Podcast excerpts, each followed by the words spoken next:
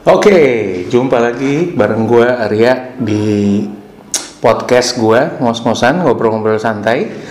Kali ini gue pengen ngobrolin gini. Mungkin lo beberapa waktu lalu tahu sebuah video yang cukup viral mengenai seseorang yang ketika ditilang itu dia ngancurin motornya men. Gokil ya, maksudnya gila banget nggak kebayang sama gue ada orang ditilang dia malah marah-marah kemudian ngancurin mo- motornya sendiri. Nah ini menurut gue ini fenomena yang menarik nih. Nah bersama gue ini udah ada nih Bang Satria nih ya, Bang Satria ini pakar psikologi nih. Waduh. ujung Dari Universitas Gajah Mada ya mas? dulunya sih Dulunya ya. Oke. Baik. Nah, Mas Sat- eh, Bang Satria, kira-kira nih fenomena apa nih Bang nih ya? Orang ditilang bukannya dia sadar sama kesalahannya, malah ngancurin motor nih Bang.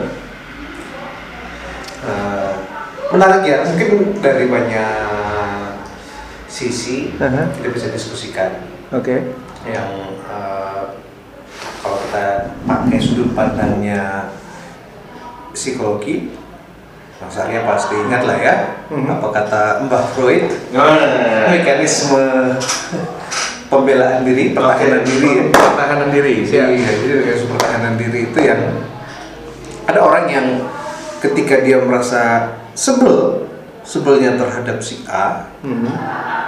tapi nggak berani marah ke si A, Hmm. dilampiaskan ke si B barangkali Hmm, ya. oke. Kalau misalnya orang dimarahin orang tua, nggak berani melawan orang tua, Aha. dimarahin adiknya, Ah, kucingnya, oke. gitu ya. Barangkali seperti itu. Itu sih. Jadi kalau kita pakai teorinya si Pak Freud itu, Hmm. orangnya sedang memindahkan amarahnya Ah. dari displacement lah, ya, displacement dari eh, yang menilang Aha. jelas tidak bisa dilawan. Oh, iya. Yang bisa dilakukan apa? Tunjukkan kekesalan, tunjukkan rasa marah itu terhadap objek yang tidak mungkin melawan. Ah, Motornya. Oke.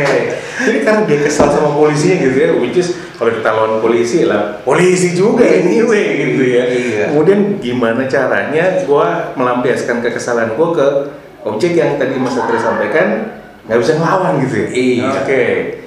Nah, ada lagi mas mungkin mas? Itu kalau kita dari eh, sisi psikologis tadi ya bahwa orang sebetulnya tidak terima dengan situasi itu Hmm. tapi tidak terlatih untuk mengungkapkannya Oke. Jadi, merasa keberatan Nah, tapi ya begitu tidak punya tidak tahu cara bahwa bagaimana sih cara mengkomunikasikan keberatan ini Hmm. akhirnya muncul yang displacement tadi gitu. Oke, jadi oke, jadi dia merusak kayak destruktif lah ya, dia Iya. destruktif karena dia nggak punya kemampuan untuk gini lah, mengkomunikasikan emosinya dia gitu kan. Betul. Oke, jadi mungkin dia nanya salah saya apa, mungkin dia nggak, ya mungkin dia nggak berani juga dan atau mungkin nggak bisa juga gitu ya mas ya. Iya, Oke. Cuma kalau dalam konteks eh, kasus yang tadi Mas Arya ceritakan, Hmm. itu jadi menarik bahwa eh, si pelaku ini kan tahu Hmm. betul bahwa dia melakukan kesalahan. Kalau Hmm. kita baca atau lihat eh, Video. beritanya, videonya Oke. Sudah lawan arah, Hmm. nggak pakai helm. Ini Ah. kesalahan yang yang kasat mata gitu. Yang udah nggak bisa di apa namanya deny lagi ya, udah Iya, nggak tidak bisa terbantahkan. Nah, iya, nggak bisa dibantahkan lagi. terbantahkan. Iya. Kalau sudah ada, lalu kemudian ketika digali lebih dalam, jadi kalau kalau eh, mau di- dilihat seperti itu, Hmm. orang mestinya kan tidak punya. Kalau kita dalam kondisi sadar, kita kan mestinya ndak eh, apa namanya tahu bahwa kita tidak punya hak untuk Iya. marah loh sebetulnya. Emang gue salah gitu ya. Salah gitu. Oke, oke. Nah itu yang jadi pertanyaan, Hmm. kok bisa? Hmm, hmm, hmm. Ya makanya itu menarik ya. Dia dia tahu dia melakukan kesalahan, tapi justru dia malah marah-marah, ngamuk dan sebagainya gitu. Jadi ya mungkin juga itu tadi ya dia apa ya? eh, Mungkin nggak sih mas? Mungkin dia ini ada masalah sendirilah sebelumnya gitu atau saya nggak tahu nih. Kira-kira bisa bisa jadi nggak atau ya mari kita asumsikan lah bahwa mungkin ini orang nggak ada masalah sebelumnya kemudian ditilang dia jadikan tilang ini sebagai trigger untuk dia mengungkapkan emosinya bisa dibilang seperti itu nggak? Bisa jadi Hmm. karena manusia itu kan bu- bukan satu individu yang terlepas dari situasi sekitar. Hmm. Pasti apa pun itu yang di sekitarnya mempengaruhi dia. Hmm. Dan uh, kalau kita ikuti hukum tabur tuai itu bilang Hmm. bahwa pikiran mempengaruhi perbuatan, Perbuatan. perbuatan itu akan jadi kebiasaan gitu ya. Hmm. Eh, kebiasaan ini jadi karakter. Nah, pikiran itu munculnya dari apa yang dia Hmm, rasakan rasakan, dia baca, dia berinteraksi dengan siapa. Hmm. Dan yang menarik adalah kalau kita lihat fenomena sosial sekarang, eh, orang merasa bahwa lomba kencang dulu deh. ah Benar gas dulu ya gas dulu deh, gitu ya. Iya, iya, Nanti iya, urusan belakangan gitu. ya. Ah. Itu mungkin masuk ke dalam eh, pemikirannya, Hmm. sehingga itu muncul dalam perbuatan. Hmm. Oke, oke, ini menarik nih mas. Tadi Mas eh, Satria sampaikan adanya fenomena sosial ya. Nah, ini sekarang saya mau, eh, gue mau coba angkat ke arah yang lebih serius nih. Ya. Dulu kan bangsa kita di, di- dikenal sebagai bangsa yang ramah. Gitu. ya. Sehingga banyak ya orang-orang dari luar datang ke, si- ke sini lah ya.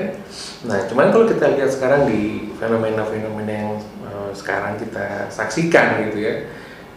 Nah bahkan Mas Satria pernah cerita sendiri kan waktu lihat ada orang ditodong pakai pistol dan sebagainya. Sekarang tuh orang udah beberapa waktu yang lalu tuh juga sempat dengar berita disenggol motornya, ngeluarin pistol dan segala macam. Apakah kita masih bangsa yang ramah nih Mas Satria kira-kira?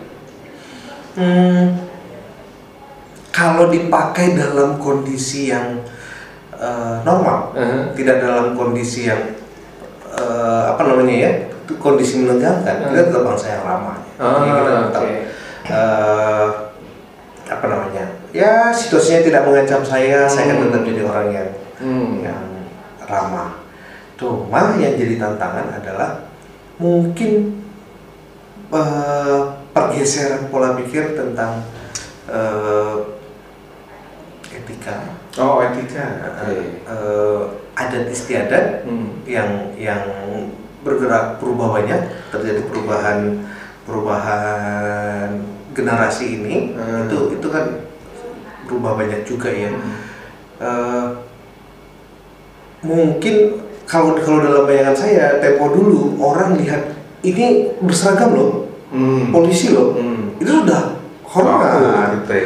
iya ini Hormat, takut yang ya. diberi wewenang Menang, ya. Kita, kita kan hormat Iya.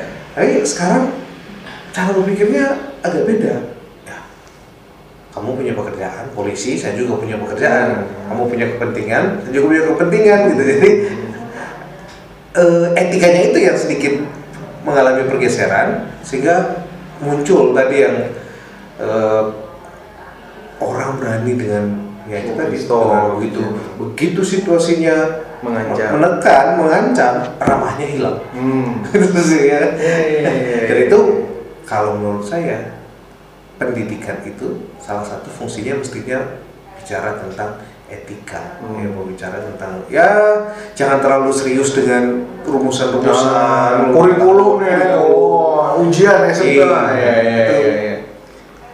etika itu dulu deh Nah, biar Oke. Ya, ya, ini menarik nih mas, karena beberapa hari yang lalu kita kan sempat lihat juga ada murid membuli gurunya gitu. Ini kan guru nih, ya kalau kita bicara institusi pendidikan tadi ini kan guru ini kan salah satu apa ya infrastruktur ya untuk memberikan pendidikan gitu, akses ke pendidikan.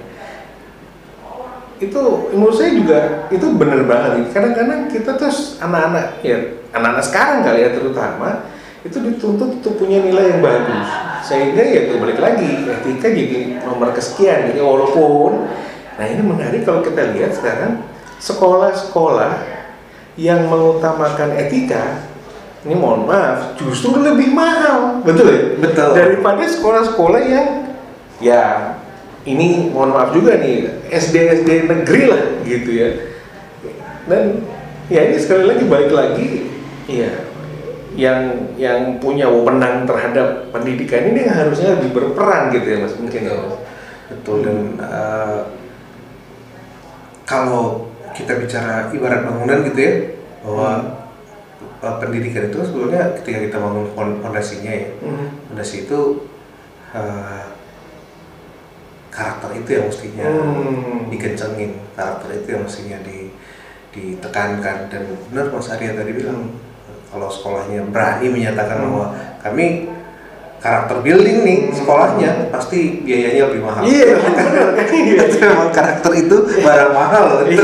Iya iya iya iya mungkin itu ya nah iya iya, iya. jadi eh, kalau kita sempat kita pasti sempat dengar lah ya bahwa tadi ini menarik nih karakter Eh, dan beberapa apa namanya dari dulu kita sering dengar juga tuh bahwa pendidikan pertama itu kan di keluarga ya. nah kalau saya ngelihatnya gini ya I don't know lah mungkin gini ngelihatnya banyak sekarang orang tua orang tua sih sebenarnya bukan mereka nggak bermaksud tidak mengajarkan karakter etika cuma karena tuntutan nah ekonomi gitu ya jadi ayah ibunya mungkin bekerja. Kemudian si anak dia sama asisten rumah tangga yang ya otomatis mungkin pendidikannya juga nggak terlalu bagus juga gitu kan. Jadi apa ya? Ya bukan gimana gimana juga. Mungkin dia mengajarkan dengan caranya. Berbeda dengan cara orang tua mereka mengajarkan kan gitu bisa dibilang begitu nggak sih mas? Bahwa tadi kan saya sampaikan bahwa ya itu pendidikan etika itu harusnya dimulai dari rumah.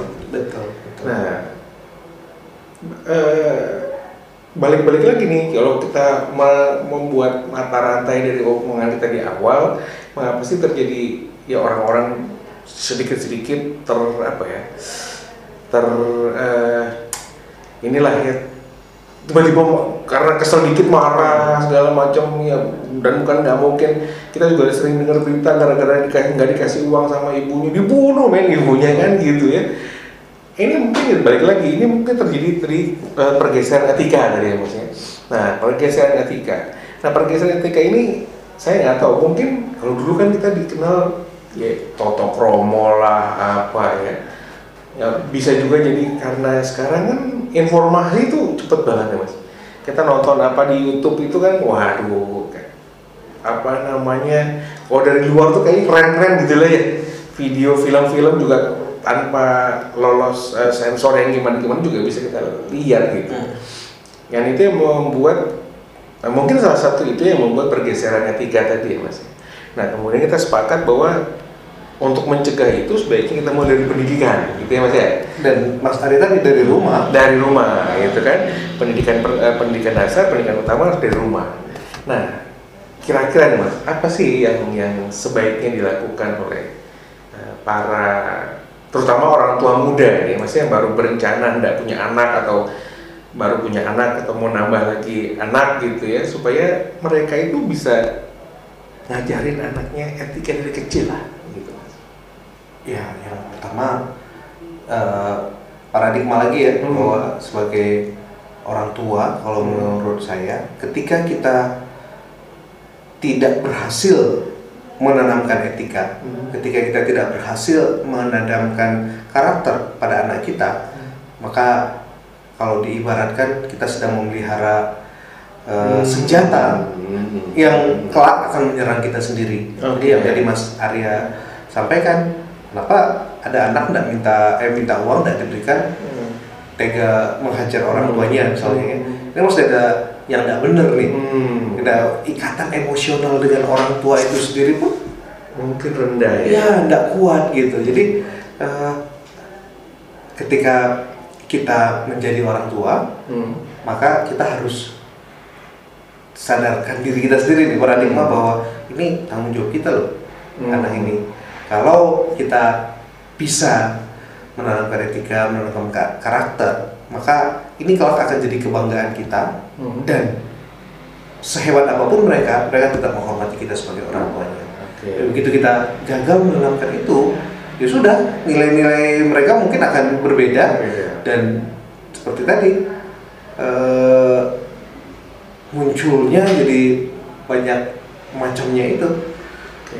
mudah enggak Hmm. mungkin membosankan ketika harus ngajarin anak kita eh bilang terima kasih ke sana bilang minta maaf ke itu itu mungkin juga anaknya nolak macam-macam gitu ya Hmm. tapi itu penting diulang-ulang, diulang-ulang untuk menyampaikan tahu berterima kasih, minta maaf, minta tolong, itu kan harus diulang-ulang dan harus menghormati orang yang lebih tua. Kakak ke eh adik ke kakaknya itu Hmm. harus menghormati gitu. Gimana ya. si adik bersikap kepada si kakak, Ah. sebaliknya juga kakak bersikap kepada harus adik. peduli terhadap adiknya gitu ya itu yang di, ditanam sejak kecil udah bisa Hmm. ujuk-ujuk jangan sampai setelah gede malah perangnya antara dua saudara gitu ya Iya, seperti iya. itu dan eh, kalau kita bicara tentang pengelolaan emosi Hmm. kita perlu sampaikan bahwa ke anak itu agar mereka lebih terampil lagi bahwa apa pun yang mereka lakukan ada konsekuensi. Hmm. Jadi ya kamu marah sekarang pun ada konsekuensi dari kemarahan kamu. Hmm. Biar mereka tahu bahwa pilihan apa pun nanti yang mereka lakukan Pasti ada sesuatu di ada sesuatu di balik itu. Jangan sampai kita sebagai orang tua anak berbuat kita yang tanggung konsekuensinya. Iya iya. anak kan iya. dia tidak tahu bahwa perbuatan Iya, itu ya kalau anak tidak mau makan kita ingetin bahwa yang lapar dia bukan kita gitu Iya, iya, iya. biar dia tahu kalau dia tidak bawa botol minum misalnya yang haus dia Iya, oke. ya itu Hmm. konsekuensi yang harus dia dia ketahui nah kembali ke kasus yang awal tadi kita bahas Hmm, Oke. konyol kan ya Hmm. nggak punya eh melanggar lalu lintas lawan arah nggak punya helm marah-marah Nggak pakai SIM, nggak bawa SIM lagi. ketahuan akhirnya nggak bawa SIM, nggak bawa STNK, eh, dan nggak punya BPKB, Nah. malah jadi oh ini Panjang ya. motornya ternyata bodong, Di- Hmm. wah dituduh jadi penada ceritanya panjang. Hmm. Mungkin kalau saja dia sempat berpikir tentang konsekuensi tadi, ya udah tilang aja karena melanggar. Hmm. hmm. Iya, tapi ya begitulah kebenaran punya jalannya sendiri. iya, iya. Oke, oke, oke. Nah ini menarik ya, Mas. Jadi gini, eh, kalau saya boleh eh, buat kesimpulan dari omongan obrolan kita tadi gitu ya bahwa ya kita nggak menutup mata lah bahwa apa yang terjadi di sekarang ini itu adalah buah gitu ya. Buah dari apa yang kita tanam dahulu gitu ya. Dalam kasus tadi orang yang apa namanya marah-marah rusakin motor dan sebagainya itu mungkin karena ya itu tadi orang tuanya tidak quote unquote nih eh, mendidik dia dengan karakter yang atau etika yang kuat gitu ya. Dan tadi disampaikan sama Mas Satria juga bahwa gimana sih cara membangun etika, cara membangun karakter? Dimulai dari yang muda dulu tadi ya. Apa kalau katanya orang bule kan say please thank you and sorry gitu ya. Nah jadi dari, dari hal-hal yang simpel gitu kemudian ajari mereka bagaimana eh, mereka bersikap ke siblings ke kakak ke adik ke orang tua mungkin ke tetangga ke Hmm. ke om tante dan sebagainya. Karena memang itu adalah ya Dan eh, ke ini hewan peliharaan. Oh juga oke Ya, kalau dia bisa menyayangi hewan peliharaan, tanggung jawabnya terhadap kemanusiaan pasti akan lebih. Ah, iya iya iya iya. iya. Ya, jadi ya, bu- jadi bukan cuma ke manusia aja tapi ke alam gitu kali ya, alam ya. Ya, balik lagi kan kalau kita tidak menjaga alam, konsekuensinya balik lagi Betul. nanti ya alam juga nggak akan ramah sama kita kan, banjir segala macam. Ya, jadi ada tiga tadi ya. Yang pertama eh, ajarin etika, gitu ya mas ya. Betul. Say thank you. Kemudian ajarin mereka bersikap, eh, bagaimana mereka bersikap karena mereka tidak hidup sendiri juga. Mereka juga butuh orang-orang sekeliling mereka. Dan yang ketiga tadi ajari mereka eh, mengenali apa konsekuensi dari pilihan mereka bertindak gitu, tindakan-tindakan mereka gitu Mas Satria. Betul. Oke, ada lagi Mas Satria mungkin? Hmm, saya kira itu ya, dan eh, yang tadi sempat kita bahas perlu diajarkan, termasuk kita juga Mhm. perlu belajar bagaimana mengekspresikan emosi dengan cara yang Lebih positif. iya dengan cara yang sesuai lah dengan dengan lingkungan kita itu. Oke. Emosi itu wajar, cara mengungkapkannya, cara Ah. mengeluarkannya yang perlu kita pelajari.